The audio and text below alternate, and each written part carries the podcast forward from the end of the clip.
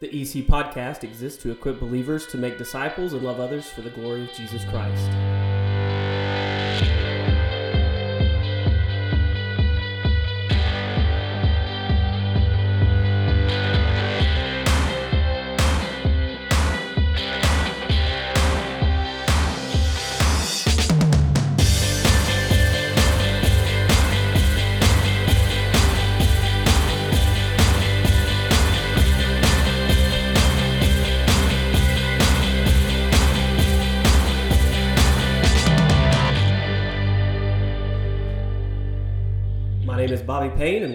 Episode six, Judge Not. And with me today is Pastor Aaron Case, Pastor Jonathan Mitchell, and Pastor Gary Singleton. Gentlemen, welcome. Yeah, good to be here. Thank you. sir We are talking about a topic today that um, we hear in our lives often and is oftentimes um, distorted or there's big misconceptions. And it is judgment and judging rightly. And we're just going to kick it right off by going into some misconceptions that we hear when it comes to judging. Right, sure. I think I think we we would all agree that the unbelieving community out there, those who do not identify with Christ, this is the verse that they they know the most well just from memory, and that's judge not.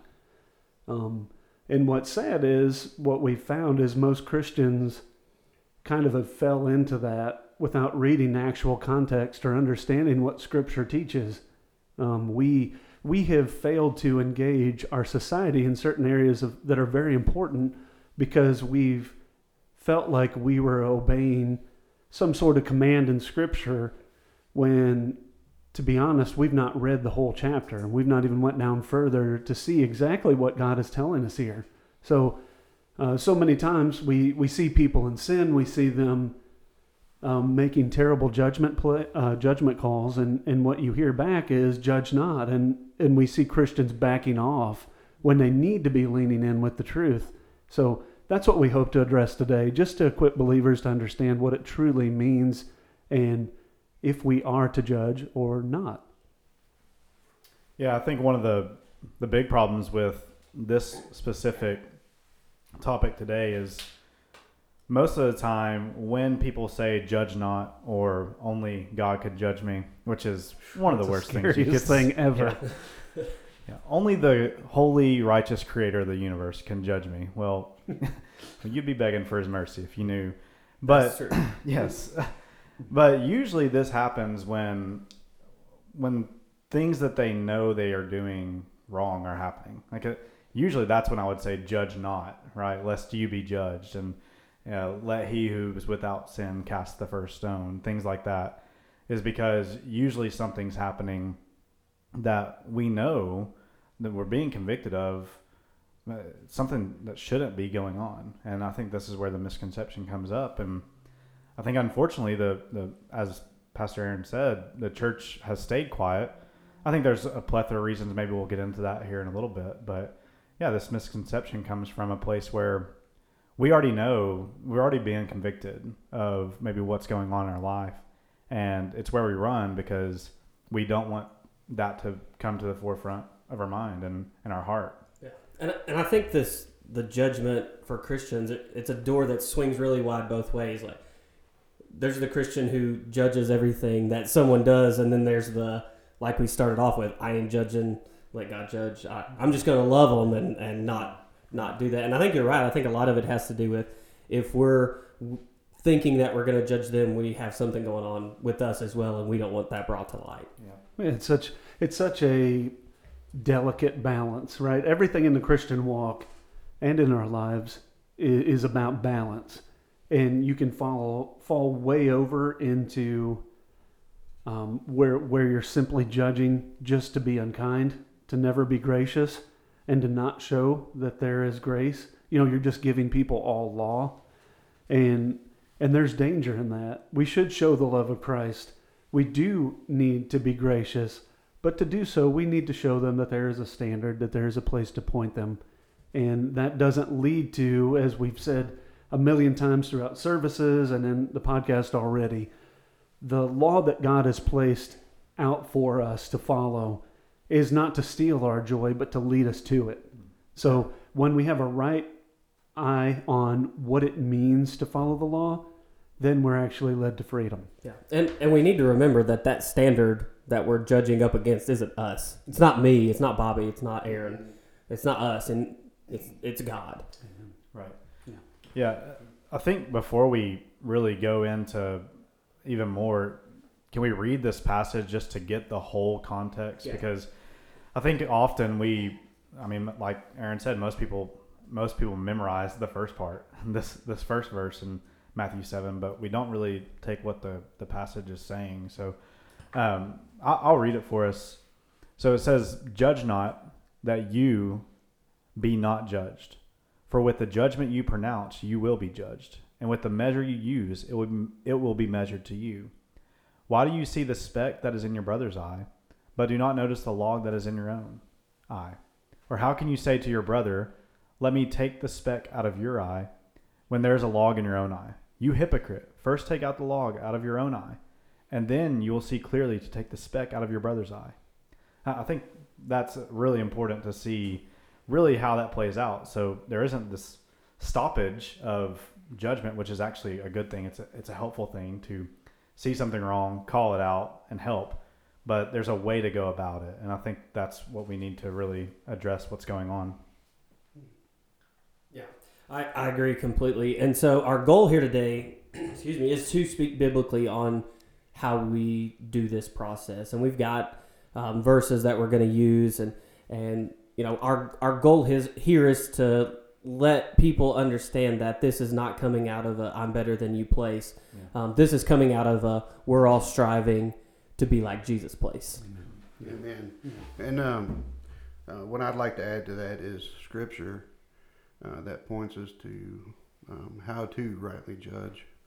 Uh, Jesus himself said in the Matthew chapter 18, verses 15 through 17, If your brother sins against you, go and tell him his fault, between you and him alone. If he listens to you, you have gained your brother. But if he does not listen, take one or two others along with you, that every charge may be established by the evidence of two or three witnesses. And keep that in mind. if he refuses to listen to them, tell it to the church. And if he ref- refuses to listen even to the church, let him be to you as a Gentile and a tax collector. Uh, Jesus was pulling scripture, uh, quoting scripture from Deuteronomy um, chapter 19, verse 15. Um, pull it up real quick. Uh, Deuteronomy 19:15 says, "A single witness shall not suffice against a person for any crime or for any wrong in connection with any offense that he has committed. Only on the evidence of two witnesses or of three witnesses shall a charge be established." And Paul quotes that as well. So we're talking about basically the uh, the application of church discipline, right? We're talking about right. how this all goes down and and the standard of it and how we judge righteously through it, right? Right, amen. And it's based upon Scripture. Uh, 2 Corinthians 13, verse 1, Paul says, This is the third time I am coming to you. Every charge must be established by the evidence of two or three witnesses. And in 1 Corinthians chapter 5, uh, this is actually how that ta- takes place.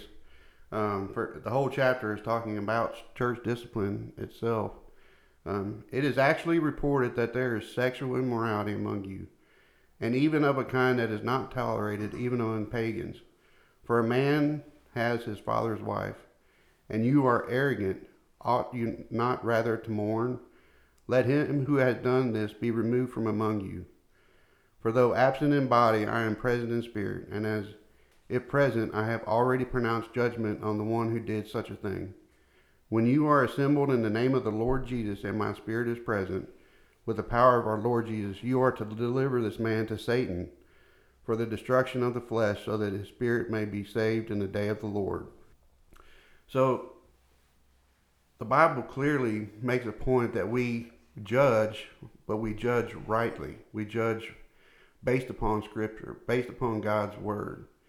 If uh, if there is blatant sexual immorality in our church and um, it's based upon two or three witnesses of that, then we are to uh, execute church discipline. Go to that person in love, and the whole purpose is to for that person to be restored, not to say "aha, I got you," but to actually restore that person in, back into um, the body, um, leading to repentance of, of one sin. Um, so the whole idea is restoration, and it's um, uh, again not our word, not what we think, not what we feel, but based upon Scripture. And what Johnny said, I would like to re- uh, go a little deeper into that. Johnny was bringing up a point that people know when they're doing wrong, and they don't want people to uh, point that out. Um, there's a, such a thing called the inherent moral law, in which all tribes, all peoples, all nations, everywhere know there are certain things that are wrong. Uh, it's the inherent moral law. We know murder is wrong. We know that raising children is good. Uh, we know that care for the elderly is good. How do we know these things? People don't want to, people that um, do evil know they're doing evil and they don't want those things being pointed out to them. Well, for so long, I think this passage has been a escape route. You know, just don't hold me accountable. You know, and and, and like we see so many times in the scriptures, when light invades the darkness, the darkness flees or it retracts. It doesn't want to be brought to the light. It what doesn't want to be shown or exposed. So what you do is you you hold up a passage like this out of context and you use it to defend the way that you live. Okay, sure. Sure I'm living um, in a sexually immoral relationship, but you know, you remember what you did back then in high school. You remember what you were a part of. You remember the things that you've done. You're a sinner just like me. And we would say yes and amen. And what we would be careful to not do is disobey Matthew 7 and what Jesus was teaching, and to say, we, we must repent of the sin in our own life, be right before God, and then we can go to our brothers and sisters and say, in love, again, like you were saying, G, not as excommunication tool, but as a restoration tool, say, hey, listen, this is what the scripture says. This is what the Lord has taught. To be right with Him, you must repent from this sin. And so we do that in love after first we have confessed our sin. It's, it's almost like a parallel between the way we observe communion, the Lord's table here at Eden Chapel. What do we do at the beginning? Not only do we fence the table, we warn people about partaking unworthily, but also we take a time to confess our sin first. Before we can be into that deeply intimate relationship with Christ as we're designed to be, we must be confessing. So once we confess, then we can partake and then we can move forward as we are supposed to do as believers in Jesus Christ. Yeah, and Amen. what what Matthew seven is really showing us is really two things big that Jesus is saying that that I see pretty clearly in this passage is number one, Jesus isn't saying to not don't judge anyone. He's just saying first examine yourself. Mm-hmm. Examine your own life. If you have a log in your eye, remove it before you go try to remove a speck. And I think Jesus is actually using hyperbole here to almost make you laugh a little bit. Imagine someone with a two by four trying to help someone with a speck in their eye remove. Like it's it's actually kind of a funny imagery, but he's showing how ridiculous it is to hold someone to a standard that you're not living yourself by. But then that gets to the next point. The standard's really important. And in this analogy that he's using, the standard is seeing clearly. And so the standard isn't just a little speck in your eye or uh, the standard certainly not having a log in your eye. So we don't look to other people to get what our standard is. We see, okay, seeing clearly is the standard. So we want to help ourselves and others by whatever means necessary to see clearly. And then I think that's what we say. Okay, so let's, the standard is not be like me. The standard's not be like Pastor Gary. The standard's not be like this celebrity Christian or whatever it is, the standard is be like Jesus. So it means I need to repent of whatever sin in my life it is. It might be a log. Uh, but I want to help you once that happens to remove the speck that may be in your life so that we can both look like Jesus. And that's what he's calling us to. and this is a this is a not the most comfortable thing to do because no one likes to be told that they've done something wrong and then no one likes to tell anyone or at least a lot of people don't like to tell people that they're doing something wrong Right. and That's- just before you say uh, what I do, I think what I find really funny about this whole situation is people do like to be judged. Like we- we're saying don't judge me, but what we actually mean is don't judge me in the way that would contradict what I think is right. Because I think of one of my, my favorite Christian rappers. He says, People tell me not to judge, but what they mean is don't be offensive. If I were to judge you were cute, you would call it wisdom. And so it's it's that idea is like, okay, judge me as long as you affirm me, as long as you make a good judgment about me.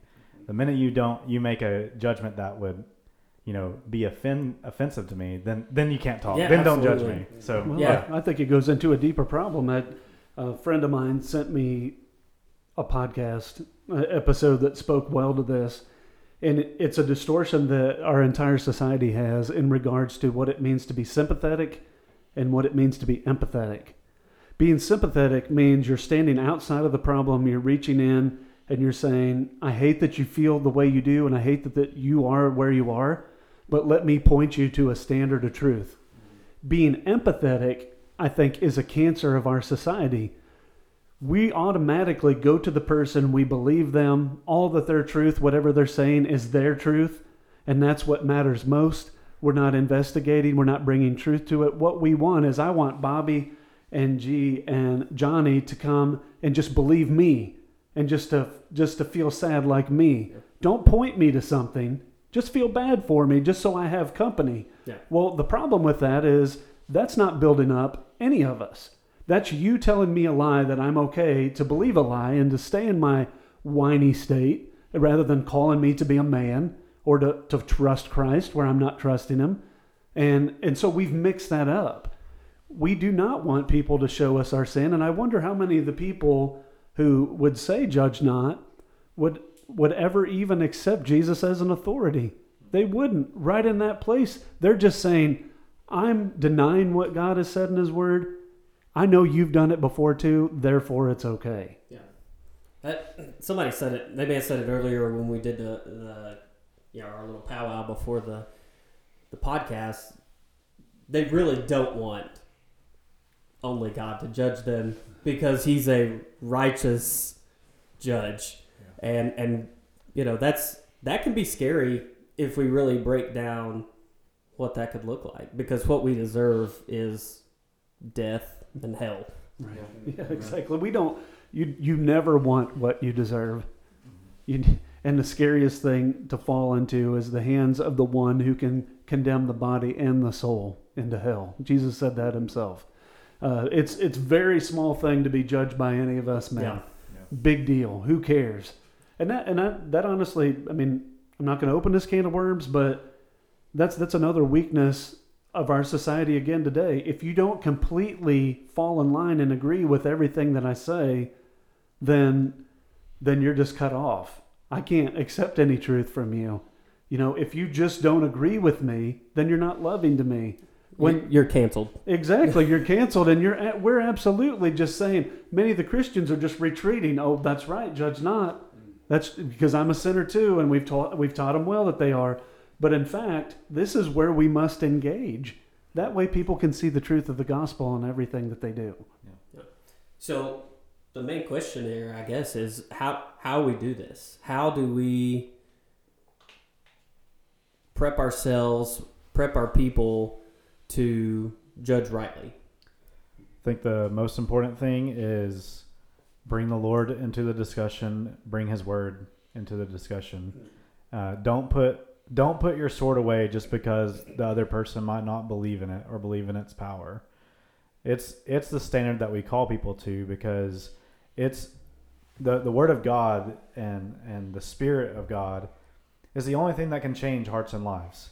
And so, why would I put that away when I'm calling someone to repent of sin and trust in Jesus. Uh, Why would I ever put that away? And so, when we're, especially when we're talking to brothers and sisters in Christ, when we're when we're confronting them, as hard as it might be, uh, we do that because we know that for one, God is faithful to use His Word, and He can, by His Word, by the power of the Word of God, by the power of His Holy Spirit, can call them to Himself. And so that's why we we bring the Lord into this discussion. That's why we call two or three witnesses, and and Matthew 18 goes on to say that where two or three are gathered, I will be there, because God is faithful in um, being there when sin's confronted, when holiness is commanded.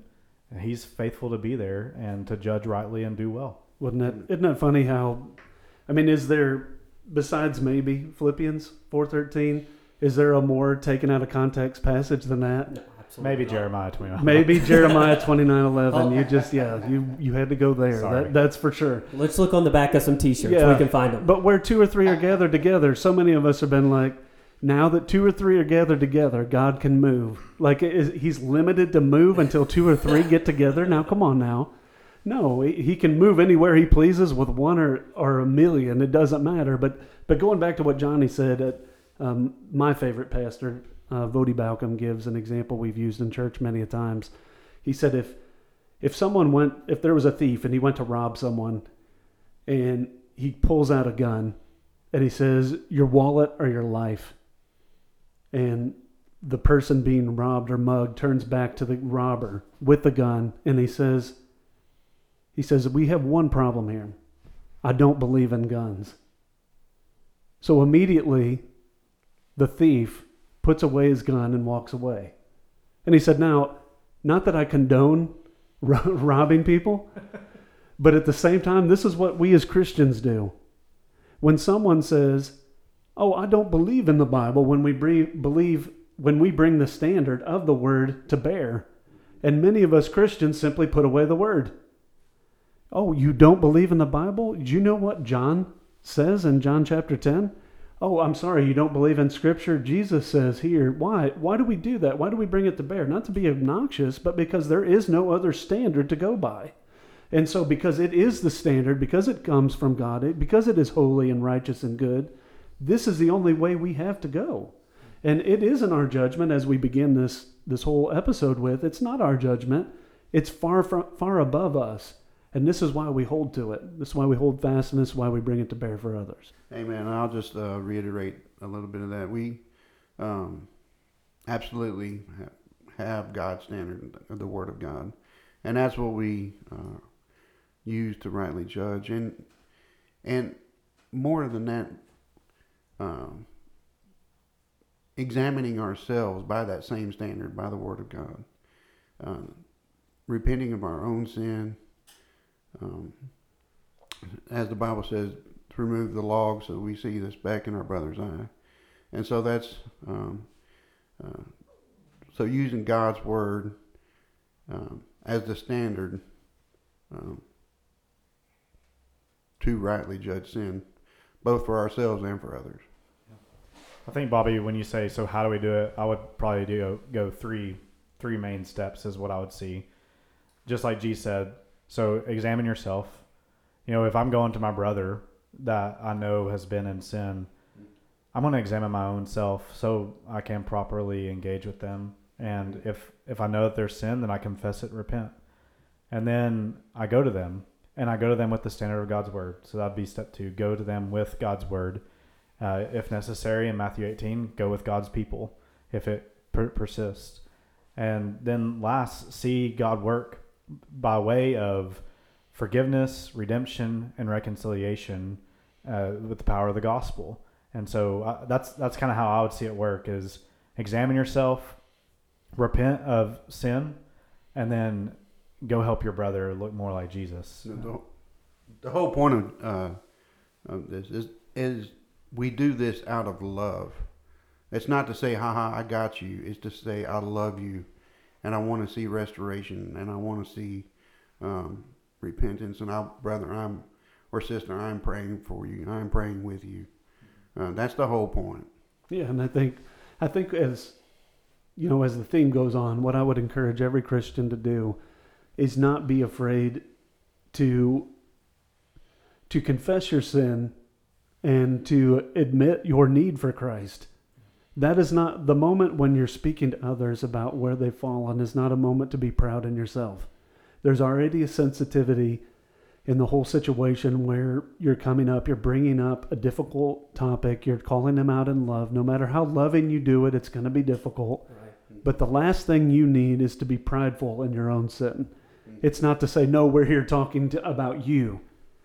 Admit you're wrong. And this goes into us as fathers, mothers out there, children. Um, no matter what someone has done to you, you don't circumvent that with who's made the worst, you know, sin against who. What you do is you understand how much and you make it clear how much you need the forgiveness of Jesus Christ and all that you do. So, not coming pridefully as we move forward, as we confess. It's just like, it's almost like the whole building of the Lord's Prayer, right?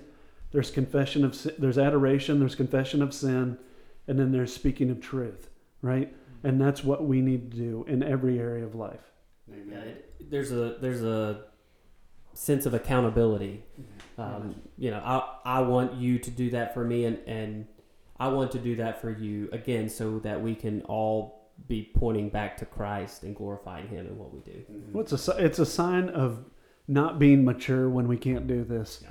It's one thing for the world to buck and, and to balk at us coming with this kind of truth, but when we can't do this with ourselves, then we're we're saying that God's model's not good, or we're just not mature enough to receive the truth. Yeah, that's the main problem is we've let how the world has seemed to take, especially, Matthew 7 1, and that's affected how we care for one another inside uh, the body of Christ. And we need to change that. We need to care about one another, just like you said, Bobby. Like, yeah, and, and there's you know it's it's sad, but there's just no room in today's society for a discussion or a, a disagreement without you know heated arguments or blow-ups or whatever, and that's the direct opposite of how we should be as Christians. Yeah, exactly, and and it's sad. We we need to win that back. You know, we need to be the ones who are the example of truth and loving each other enough to move forward and to walk without saying.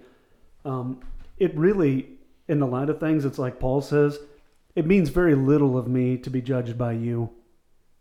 We need to understand that, but we do need to understand who is judging us, and we need to understand that His word is perfect, and we must be right in His sight to have a right relationship with him. So when we value that above all else, we'll we'll accept even the darkest and most difficult um, criticism, trying to find truth in it as it leads us to a deeper and a more perfect repentance in the eyes of Christ. Gentlemen, as we wrap today up, um, I just want to ask if anybody has any final thoughts that they'd like to throw in here um, as we kind of close up this topic of, of judging uh, on this week's podcast.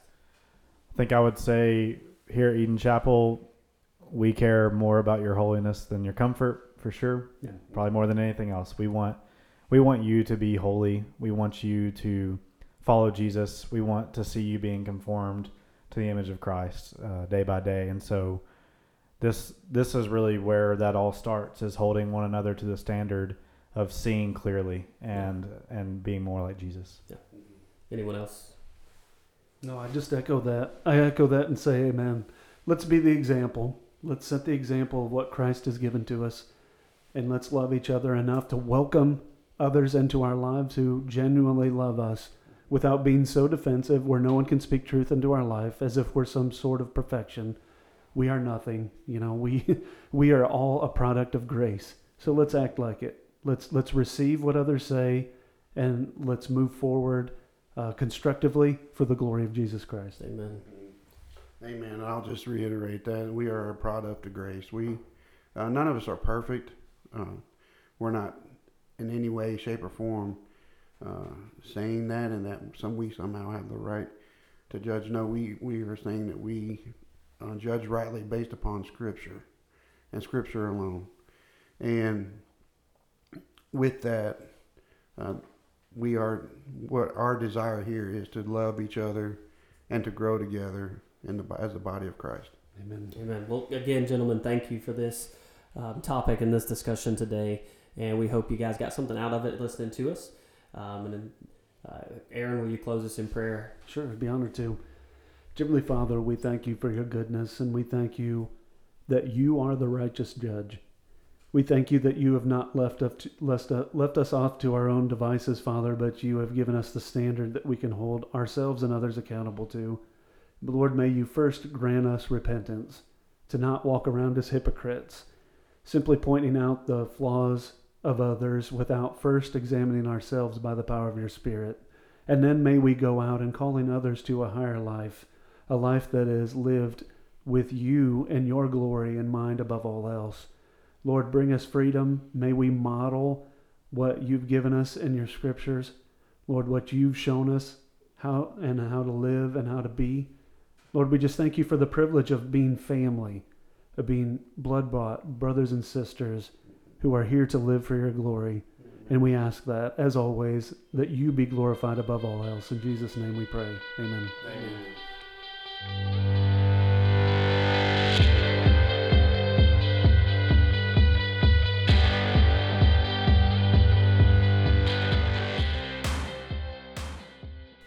Thank you for joining us today on the EC Podcast. If you do not have a church family, you can join us on Sundays at 10:30 a.m. and Wednesdays at 6:30 p.m. If you're outside the area, we encourage you to find a Bible-believing church for fellowship and worship. Until next time, God bless.